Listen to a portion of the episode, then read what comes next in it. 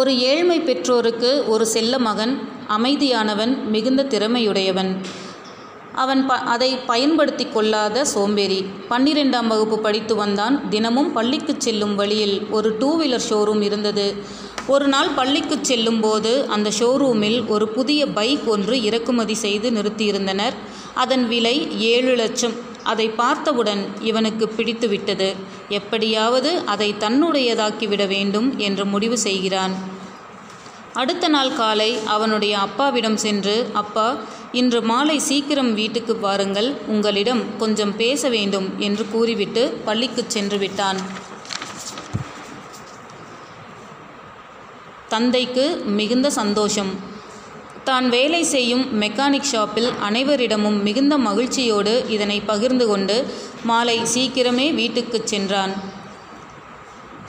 மகனிடம் சென்று, ஏதோ பேச வேண்டும் என்றாயே, சொல்லுப்பா என்றார். அப்பா, நான் பள்ளிக்கு செல்லும் வழியில் ஒரு 2-வீலர் ஷோரூம் இருக்கு. ஆமாப்பா, மிகப்பெரிய ஷோரூம். நம்ம நாட்டுக்கு இறக்குமதி செய்யும் பைக்குகள் இங்குதான் முதலில் வரும் என்றார். மகன் துவங்கினான், அங்கே புதுசாக ஒரு பைக் வந்திருக்கு. ஆமாம்ப்பா, அந்த பைக்கு 7 லட்சமாமே. கடையில் கூட பேசிகிட்டு இருந்தோம், யாராவது இவ்வளவு காஸ்ட்லியான பைக் வாங்குவாங்களா? அப்பா, அந்த பைக் எனக்கு வேணும்ப்பா.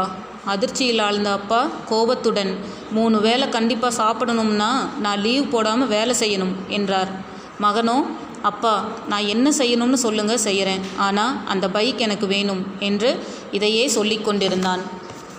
சிறிது நேரம் கழித்து அந்த சந்தர்ப்பத்தை பயன்படுத்தி கொள்ள திட்டமிட்டார் அப்பா. இதை உபயோகித்து 12ஆம் வகுப்பு தேர்வில் பாஸ்மார்க்காவது வாங்க வைப்போம் என்று எண்ணி, சரி, நீ 12ஆம் வகுப்பில் 600க்கு 590 மதிப்பெண்கள் எடுத்தால் கண்டிப்பாக வாங்கி தருகிறேன் என்றார். முடியாது என்று ஓடிவிடுவான் என்று நினைத்தார். ஆனால் இவ்வளவுதானே, நீங்கள் தயாராகுங்கள் என்று சொல்லி சென்றான் மகன். அப்பாவுக்கோ மிகப்பெரிய நம்பிக்கை, தன் மகன் கண்டிப்பாக இதை செய்ய முடியாது என்று. மகனோ அந்த நொடியிலிருந்து இரவு பகலாக படிக்க ஆரம்பித்தான். பாடப்புத்தகங்களை முழுமையாக படித்துவிட்டான். இப்போது படிப்பதை பழகிவிட்டான். எனவே நூலகங்களுக்கு சென்று படித்து கொண்டே இருந்தான். மகனின் செயல்களில் மாற்றத்தை கண்ட அப்பா தானும் அதிக நேரம் உழைத்து பணத்தை சேகரிக்க ஆரம்பித்தார்.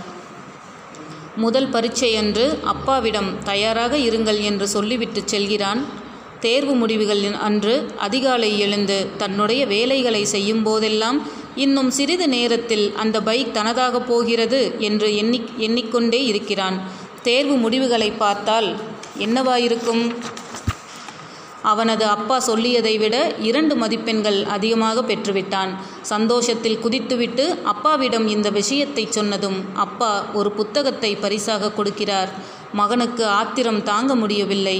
அதை கையில் கூட வாங்காமல், நீங்கள் என்னை ஏமாற்றி விட்டீங்க, நான் எங்கேயோ போகிறேன், என்னை தேடாதீங்க என்று சொல்லிவிட்டு வீட்டை விட்டு வெளியேறிவிட்டான். எனினும் அந்த பைக்கின் மீது இருந்த ஆசை அகலவில்லை. வேலை பார்த்து கொண்டே வெறியோடு அயராது படித்தான், பாடுபட்டான், பல பட்டங்களை பெற்றான். பின்பு ஒரு மிகப்பெரிய கம்பெனியில் உயரிய பதவியில் வேலை கிடைத்தது. அவனது மாத வருமானம் 5 லட்சம். பைக் வாங்கிவிட்டானா? அடுத்த பதிவில் கேட்போம்.